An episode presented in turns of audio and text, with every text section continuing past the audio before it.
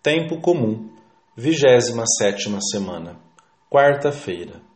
O Pai Nosso. Primeira meditação. A oração do Senhor. Os discípulos viam muitas vezes como Jesus se retirava a sós e permanecia longo tempo em oração, por vezes noites inteiras. Por isso, um dia, lemos no Evangelho da Missa. Após terminar a sua oração, dirigiram-se a ele e disseram-lhe, com toda a simplicidade: Senhor, ensina-nos a orar. Dos lábios de Jesus aprenderam então aquela oração, o Pai Nosso, que milhões de bocas de todas as línguas repetiriam tantas vezes ao longo dos séculos. São um feixe de petições que o Senhor deve ter ensinado também em outras ocasiões, e que talvez por isso tenham sido compiladas de maneira levemente diferente por São Lucas e São Mateus. São também um modo completamente novo de dirigir-se a Deus. Há nessas petições uma tal simplicidade que até uma criança as aprende, e ao mesmo tempo uma profundidade tão grande que se pode consumir uma vida inteira em meditar o sentido de cada uma delas. A primeira palavra que pronunciamos, por expressa indicação do Senhor, é Abba, Pai. Os primeiros cristãos quiseram conservar, sem traduzi-la, a mesma palavra aramaica que Jesus utilizou, Abba. E é muito provável que assim passasse a liturgia mais primitiva e antiga da Igreja. Este primeiro vocábulo situa-nos num clima de confiança e de filiação em que sempre devemos dirigir-nos a Deus. O Senhor omitiu outras palavras, ensina o catecismo romano, que poderiam ao mesmo tempo causar-nos temor, e só empregou aquela que inspira amor e confiança aos que oram e pedem alguma coisa. Porque que coisa é mais agradável que o nome de Pai que indica ternura e amor, é a mesma palavra que as crianças hebreias utilizavam para dirigir-se familiar e carinhosamente aos seus pais da terra. E foi o termo escolhido por Jesus como o mais adequado para invocarmos o Criador do universo, Abba, Pai. O próprio Deus, que transcende absolutamente todas as coisas criadas, está muito perto de nós é um pai estreitamente ligado à existência dos seus filhos, fracos e frequentemente ingratos, mas que ele quer ter em sua companhia por toda a eternidade. Nós nascemos para o céu. As outras criaturas, ensina São Tomás de Aquino, o Senhor deu-lhes como que dons minúsculos, a nós a herança. Isto por sermos filhos, e por sermos filhos, também herdeiros. Não recebestes o espírito de escravidão, para recairdes novamente no temor, mas o espírito de filhos, que nos faz clamar Abba, Pai. Quando rezamos o Pai Nosso, e muitas vezes ao longo do dia, podemos saborear esta palavra cheia de mistério e de doçura: Abba, Pai, meu Pai. E esta oração influirá decisivamente ao longo do dia, pois quando chamamos a Deus Pai Nosso, temos de lembrar-nos de que devemos comportar-nos como filhos de Deus. Segunda meditação: Filiação divina e oração. Enquanto muitos procuram a Deus como que no meio de névoas, às apalpadelas, nós, os cristãos, sabemos de um modo muito especial que Ele é nosso Pai e que vela por nós. A expressão Deus Pai nunca tinha sido revelada a ninguém. O próprio Moisés quando perguntou a Deus quem ele era, escutou como resposta outro nome, mas a nós este nome foi nos revelado pelo Filho. Sempre que recorremos a Deus, ele nos diz: Filho, tu estás sempre comigo, e tudo que é meu é teu. Nenhuma das nossas necessidades, das nossas tristezas, o deixa indiferente. Se tropeçamos, ele está atento para nos segurar ou levantar. Tudo que nos vem de Deus e que de modo imediato nos parece favorável ou adverso, foi-nos enviado por um Pai cheio de ternura e pelo mais sábio dos médicos, visando o nosso próprio bem. A vida, sob o influxo da filiação divina, adquire um sentido novo. Já não é um enigma obscuro a ser decifrado, mas uma tarefa a realizar na casa do Pai, que é a criação inteira. Meu filho, diz Deus a cada um, vai trabalhar na minha vinha. Então a vida não produz temores, e a morte é vista com paz, pois é o um encontro definitivo com Ele. Se nos sentimos assim em todo momento, filhos, seremos pessoas piedosas, com essa piedade que nos leva a ter uma vontade pronta para se entregar ao que diz respeito ao serviço de Deus. E a nossa vida servirá para tributar glória e louvor a Deus, porque o trato de um filho com seu pai está cheio de respeito, de veneração e, ao mesmo tempo, de reconhecimento e amor. A piedade que nasce da filiação divina é uma atitude profunda da alma, que acaba por informar a existência inteira. Está presente em todos os pensamentos, em todos os desejos, em todos os afetos. Impregna tudo.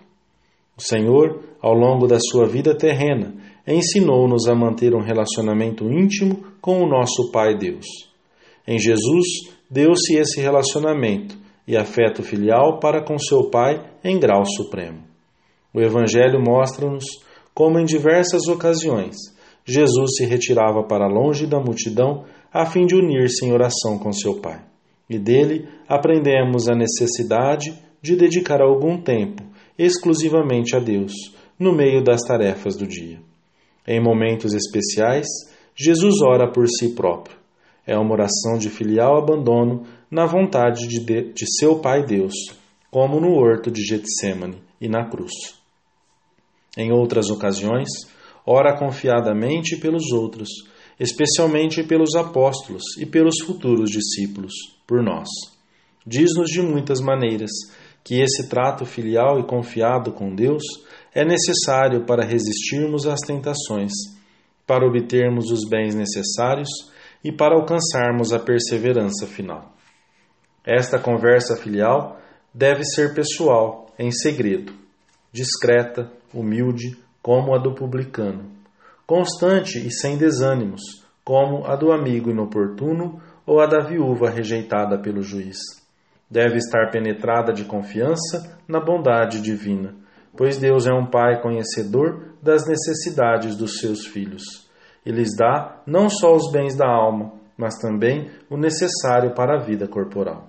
Meu Pai, trato assim com confiança, que estás nos céus, olha-me com amor compassivo e faz que eu te corresponda. Derrete e inflama o meu coração de bronze, queima e purifica a minha carne não mortificada, enche o meu entendimento de luzes sobrenaturais, faz que a minha língua seja pregoeira do amor e da glória de Cristo. Meu Pai, ensina-nos e ensina-me a tratar-te com confiança filial. Terceira meditação: Oração e fraternidade. A oração é pessoal, mas dela participam os nossos irmãos. O recolhimento e a solidão interior não impedem que, de algum modo, os outros homens estejam presentes enquanto oramos. O Senhor ensinou-nos a dizer Pai Nosso, porque compartilhamos a dignidade de filhos com todos os nossos irmãos. Pai Nosso. E o Senhor já nos tinha dito: que se no momento em que nos puséssemos a orar, nos lembrássemos de que um dos nossos irmãos tinha alguma queixa contra nós, deveríamos primeiro ir reconciliar-nos com ele. Só depois é que aceitaria a nossa oferenda. Temos o direito de chamar Pai a Deus se tratamos os outros como irmãos. Porque se alguém disser eu amo a Deus e odiar o seu irmão, é um mentiroso. Porque aquele que não ama o seu irmão a quem vê, como pode amar a Deus a quem não vê? Não podeis chamar Pai Nosso ao Deus de toda bondade. Diz São João Crisóstomo: se conservais um coração duro e pouco humano, pois em tal caso já não tendes a marca de bondade do Pai Celestial. Quando dizemos a Deus Pai Nosso, não lhe apresentamos somente a nossa pobre oração, mas também a adoração de toda a terra pela comunhão dos santos, sobe até Deus uma oração permanente em nome de toda a humanidade. Oramos por todos os homens, pelos que nunca souberam orar, ou já não o sabem, ou não querem fazê-lo. Emprestamos a nossa voz aos que ignoram ou esquecem que tem um Pai Todo-Poderoso nos céus. Damos graças por aqueles que se esquecem de dá-las. Pedimos pelos necessitados que não sabem que a fonte da graça está tão perto. Na nossa oração, vamos carregados com as imensas necessidades do mundo inteiro. No nosso recolhimento interior, enquanto nos dirigimos ao nosso Pai Deus, sentimos-nos delegados de todos aqueles que passam por alguma dificuldade, especialmente daqueles que Deus colocou ao nosso lado ou sob os nossos cuidados. Também será de grande consolo considerarmos que cada um de nós participa, por sua vez, da oração de todos os irmãos. No céu, teremos a alegria de conhecer todos aqueles que intercederam por nós, e também o incontável número de cristãos que ocupavam o nosso lugar diante de Deus, quando nos esquecíamos de fazê-lo, e que assim nos obtiveram as graças que nós não pedimos. Quantas dívidas por saldar! A oração do cristão, ainda que seja pessoal, nunca é isolada. Funde-se com a de todos os justos, com a daquela mãe de família que pede pelo seu filhinho doente, com a daquele estudante que espera um pouco de ajuda para suas provas, com a daquela moça que deseja ajudar a sua amiga para que faça uma boa confissão, com a daquele que oferece o seu trabalho, com a daquele que oferece precisamente a sua falta de trabalho. Na Santa Missa, o sacerdote recita com os fiéis as palavras do Pai Nosso. E consideramos que, com as diferenças horárias nos diversos países, a Santa Missa é celebrada continuamente no mundo inteiro, e a Igreja recita sem cessar essa oração pelos seus filhos e por todos os homens. A terra apresenta-se assim como um grande altar de louvor contínuo ao nosso Pai Deus, pelo seu Filho Jesus Cristo, no Espírito Santo. Amém.